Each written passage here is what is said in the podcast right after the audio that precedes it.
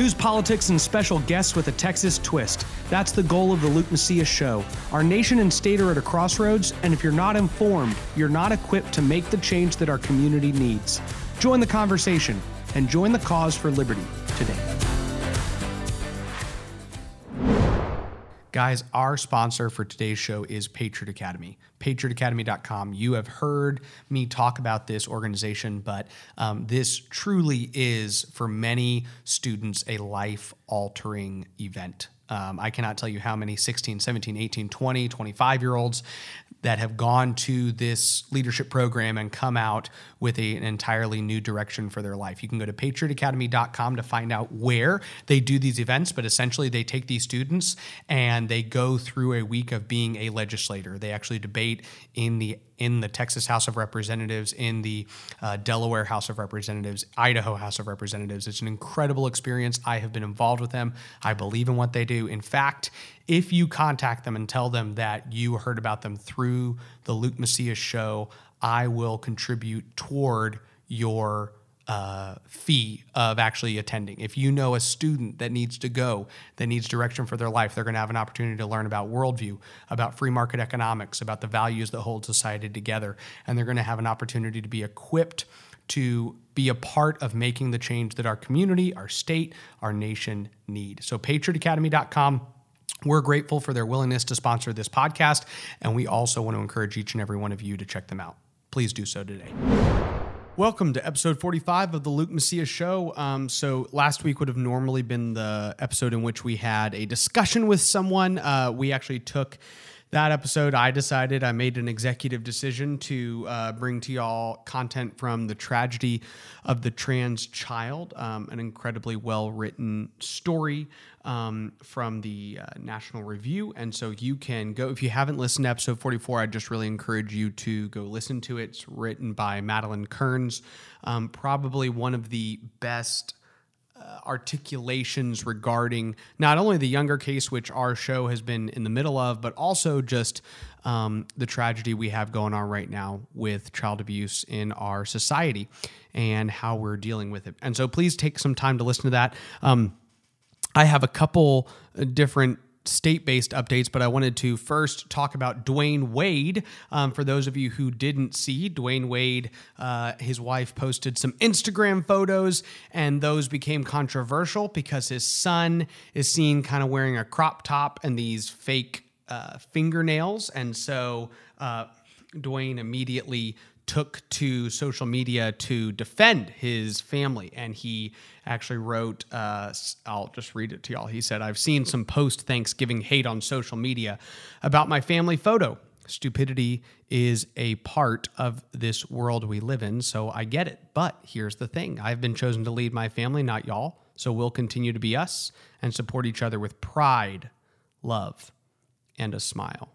Um, I don't know if his inclusion of the word pride was insinuation to LGBTQ stuff, and whether that also then insinuates that they're encouraging feminine traits in their son or encouraging him to embrace, um, you know, potential gender identity issues. And and really, we don't know those details. Okay, I'm assuming that some of the backlash that Dwyane got was probably not uh, done in the most prudent way. Okay, just because I've seen commenters on Facebook and Twitter on both sides of the aisle, and they're not always the most uh, thoughtful, articulate people. Um, but I will also say that just it, has been really interesting uh, seeing the media just latch on to this story. I mean, within 24 hours, you know, every major uh, social socialite publication uh, magazine had a, a, story up, right? USA Today and People Magazine and everybody else saying, "Oh gosh, look at this amazing thing that Dwyane Wade said."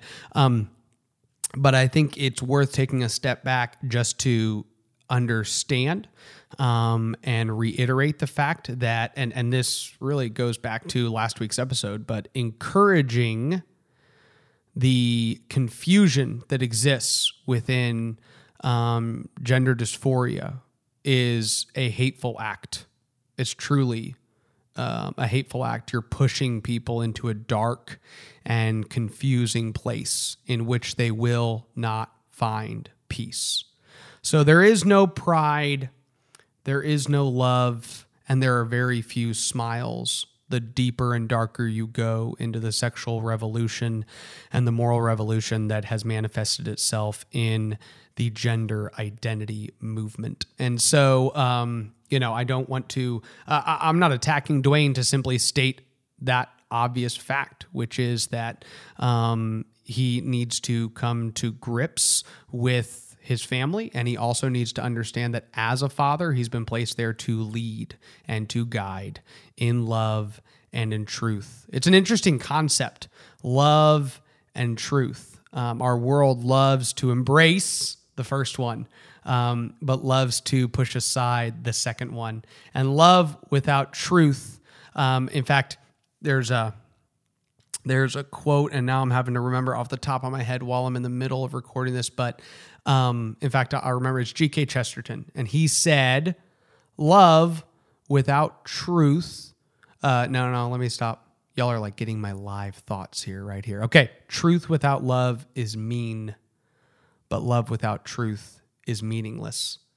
And I think that's a really important thing to understand when we have uh, Dwyane during the Dwyane Wade situation or these others where love will simply be thrown out, but love without truth is meaningless, truly. I've got two Texas stories to bring you. One is the fact that we have these sanctuary county resolutions passing all across the state of Texas, and that is really good news for us. In fact, we've even had some large counties come in recently.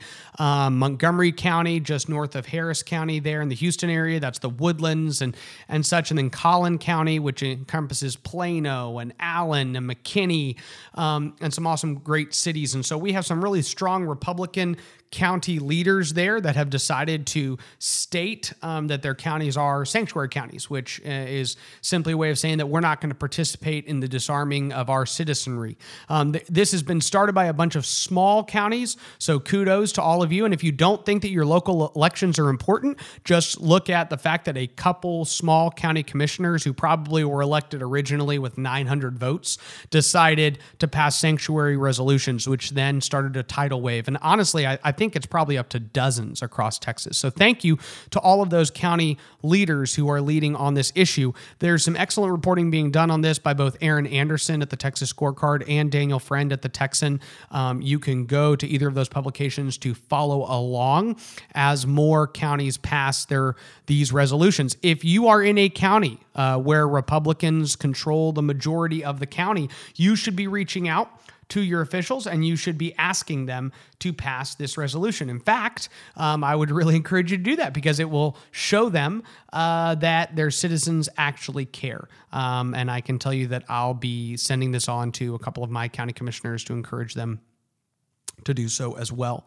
Um, it is something we should really appreciate because at the same time, you're actually having uh, Harris County, which is a majority Democrat county as of this 2018 election, by a 3 2 vote, passed a other resolution calling for universal background checks, calling for legislation that requires universal background checks, and actually cited Lieutenant Governor Dan Patrick in that. And so we've had uh, Senator Bob Hall and a number of other Second Amendment activists and strong conservatives on the program. In fact, uh, this goes back to a conversation that Jonathan Stickland and Matt Rinaldi and I had several months ago, where we just discussed the identity crisis that's going on with the Republican Party and the fact that our lieutenant governor and governor both have made statements that uh, really support increase background checks and moving toward more gun control, really picking up talking points of the left when it comes to their stances on the Second Amendment. And this is just another good example of why our local officials matter. It's a really good example, too, in the fact that honestly, the people that are closest to the citizenry, being those local county officials, seem to be much more responsive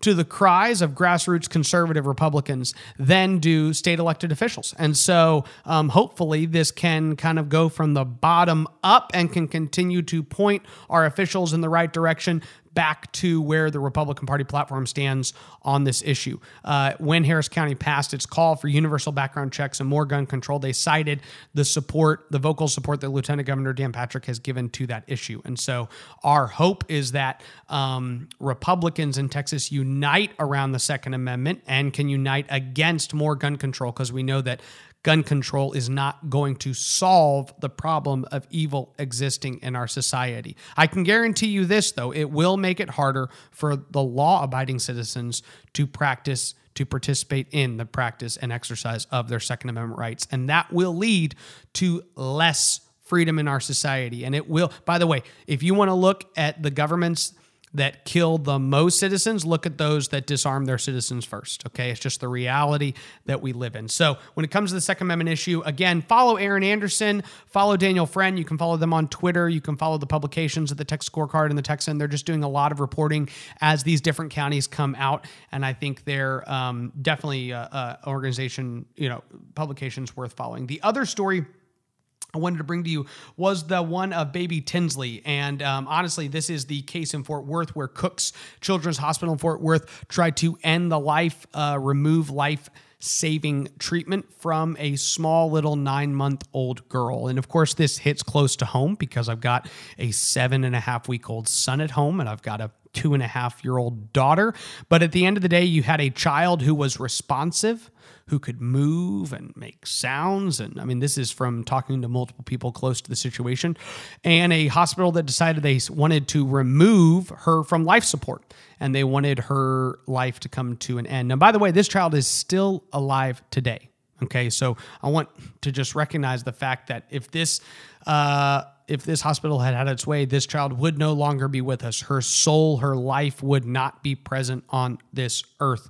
And a, a brave and strong judge, Alex Kim, stood up and uh, passed a temporary restraining order on the hospital and said you cannot remove life support from this child and has set a hearing to hear that case. Cook's Children has responded uh, by asking Alex Kim to recuse himself because he is a pro life judge. You heard that. Yes, that's correct. Cook's Children's Hospital wants Alex Kim to remove himself from deciding whether or not they can kill this little girl because he's a pro life judge, because he's been endorsed by pro life groups. And they've gone so far as to ask all those groups to show exactly what kind of contact they had with this judge. They even wanted all the way back to 2017 any conversations he'd had about his election and the campaign and anything like that. This is absurd that we have a hospital in the state of Texas that is saying that any judge that has been endorsed by a pro life group cannot rule on a case where somebody's life is at stake it really uh, is going to be a story that I want each and every one of you to follow. And um, Sarah McConnell has a great story up at the Texan as well, but you can go and follow that in more detail. Texas Right to Life also is honestly the source of the information, texasrighttolife.com. You can go there and you can follow each and every step. Attorney General Paxton has recently come out in favor of baby Tinsley against Cook's children. Um, a number of other lawmakers, Tony Tinderholt and Tan Parker, were present in the hospital uh, and there went on the day that Cooks was trying to remove life support. So there have just been a lot of different people that have stood up and stood strong on this issue. Uh, here's the reality we have in Texas uh, something called a 10 day rule, which we've talked about a little bit on this program, but I want to remind each and every one of you what that is. A hospital can come to you and say that they have had an ethics panel that has convened and determined that the life, your life, is not worth keeping. And so, due to the fact that even if you were to survive, your quality of life would not be one worth living, they're going to remove life sustaining treatment. And so, they're going to remove you from life support and you have 10 days. In 10 days, we will remove you. There's a lot of details that we can go into, but, but at the end of the day, you have to understand that Texas is one of the worst states when it comes to our laws regarding the end of life treatment and care of our citizens, whether it be the nine month old child or the 90 year old child. Now, I'm just going to set that aside real quick. I'll tell you just my overall view. I think that society would do much better, okay? Our elderly, and I hope this like applies to me as I get a little older, if we knew when it was time to pass Everyone's going to die. It's probably a good thing for each and every one of us to remember.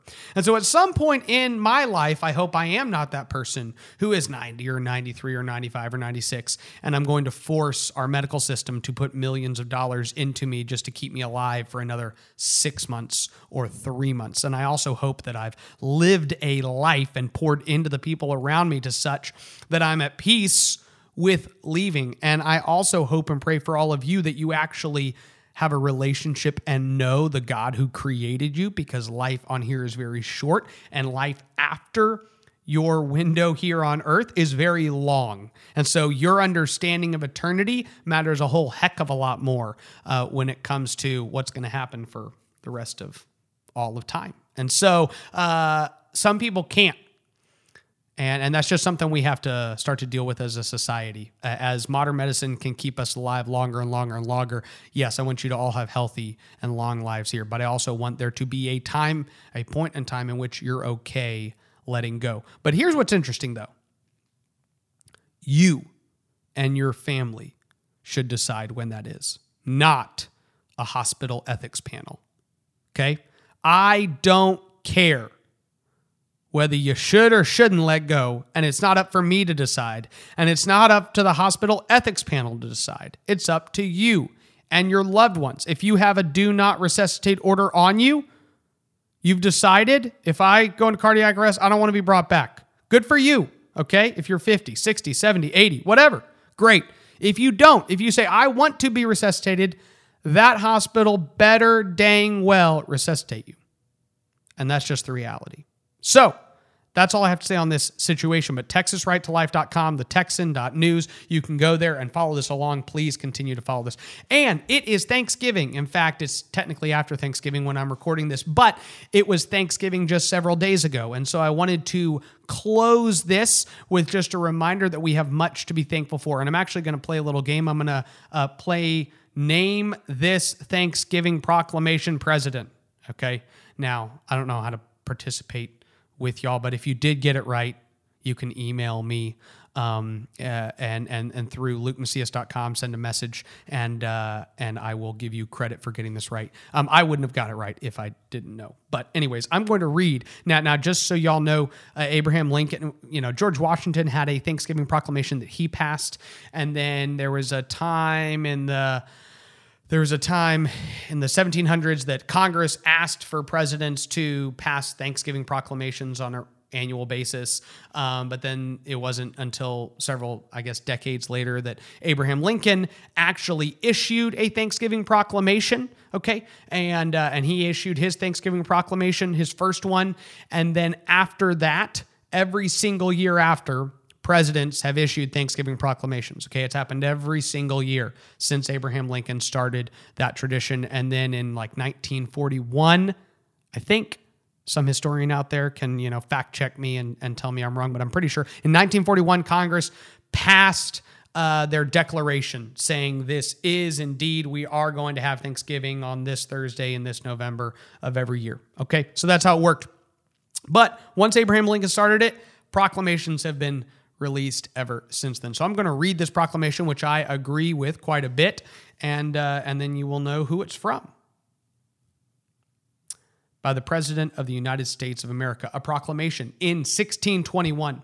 Massachusetts Bay Governor William Bradford invited members of the neighboring uh, Indian tribe to join the Pilgrims as uh, I, it says the name of the tribe there, but I can't remember it from like my seventh grade class. My mom would be ashamed, but Wampanoag tribe, I think y'all can. I'm sorry if I butchered that name.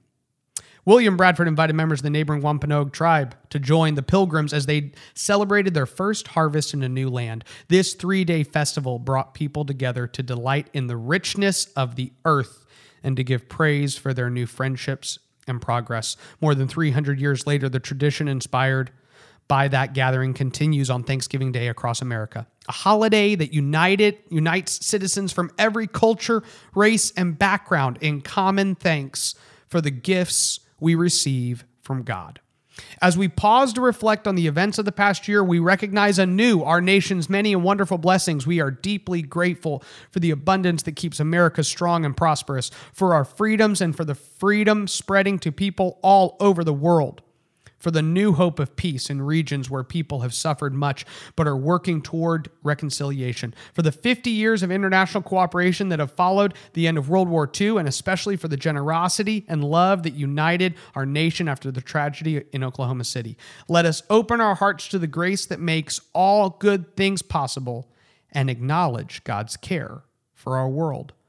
Let us each take time to offer thanks for the bounty of our own lives and for the relatives and friends that gather with us to share food and companionship on this special day. We give praise for the relationships that sustain us in our families, churches, schools, and communities. We voice our appreciation for the satisfaction of work and the joys of leisure. And most of all, we give thanks for the children that enrich our lives and remind us daily that we are the stewards of the earth and all its possibilities this cherished season all also calls us to look forward to the challenges that lie before us as the individuals and as a country. With God's help, we can shoulder our responsibilities so that future generations will inherit the wealth of opportunities we now enjoy. In everything we do, we must plan for the Thanksgivings to come and continue our efforts to build an America where everyone has a place at the table and a fair share in our nation's harvest. Now, Therefore, I, William J. Clinton, President of the United States of America, by virtue of the authority vested in me by the Constitution and laws of the United States, do hereby proclaim Thursday, November 23rd, 1995, as a national day of Thanksgiving. This year, my family gathered. Every other year, we gather with my mother's mother's side of the family. That's my Grammy. She has three siblings, and they've all been married for over 50 years, which is a testimony of family. And uh, and so we get together every other Thanksgiving with more or less almost everybody on that side of the family. Every now and then, a couple people can't make it. That's just part of life. Um, but I think this year was 80 people, and so anybody who was on Twitter will see I posted a couple pictures from that time, our circle of prayer and our time together. Um, Thanksgiving is an amazing time, especially for me, and I think I'm probably blessed. Uh, I'm, I'm overly blessed in the relationships I have with my family, both my immediate family and my extended family. And so, for those of you who were able to practice and enjoy that time, I uh, rejoice with you. For those of you who didn't, for those of you who either just aren't very close to your family, or uh, for those of you who are in a place where you're not able to spend as much time with them. I just hope that you found peace and joy within a time of Thanksgiving, but I also hope that you realize that you could start this. Um, you know, this family that I am part of, uh, this particular family that I gather with Thanksgiving, uh, really stemmed from a father and a mother who instilled in their four children an understanding of the importance of family, and that goes into just how they raised them and um, and the the things they modeled and the time they spent and how they built into them. And I don't think that my great grandfather and mother, if they were to look down, would have been able to um, anticipate or even predict that this strong a bond would continue to exist. But I do think that they would be blessed by it. And so, even if you do not have an amazing family, I would encourage you to have a multi generational perspective on how you could start today by building into your own family so that four generations later, 80 or 90 of your, uh, you know, of all those that come after you, uh, could gather together and celebrate an amazing Thanksgiving. And I hope and pray that in the next three or four generations, we are still celebrating Thanksgiving because even such a thing as Thanksgiving is absolutely certain to be under attack before this generation ends its time. And so the question is again, going back to my favorite quote that I have. I guess it's my like quote for the last couple months, but it's that quote from Lord of the Rings, right, where uh, Frodo tells Gandalf, "I wish I hadn't been born in such a time," and then Gandalf says, "Oh, so do I, and so do all who live to see such times. But it's not for them to decide. All that is for them to decide is what they are to do with the time they're given." I hope that during your Thanksgiving break, you took advantage of the time you were given to be rested and ready for the fight that lies ahead because the Lone Star State will certainly be at the center of that continual fight. God bless you. Thank you for listening to the Luke Macias Show. If you value this content and want our message to spread, please consider three of the following steps. One, subscribe to the podcast on whatever platform you're listening to us on and leave us a review. Two, visit lukemacias.com and sign up for our email alerts. And three, follow Raz and I on Twitter and visit my Facebook page at facebook.com forward slash Luke Macias, Texas. Again, that's facebook.com forward slash Luke Macias, Texas.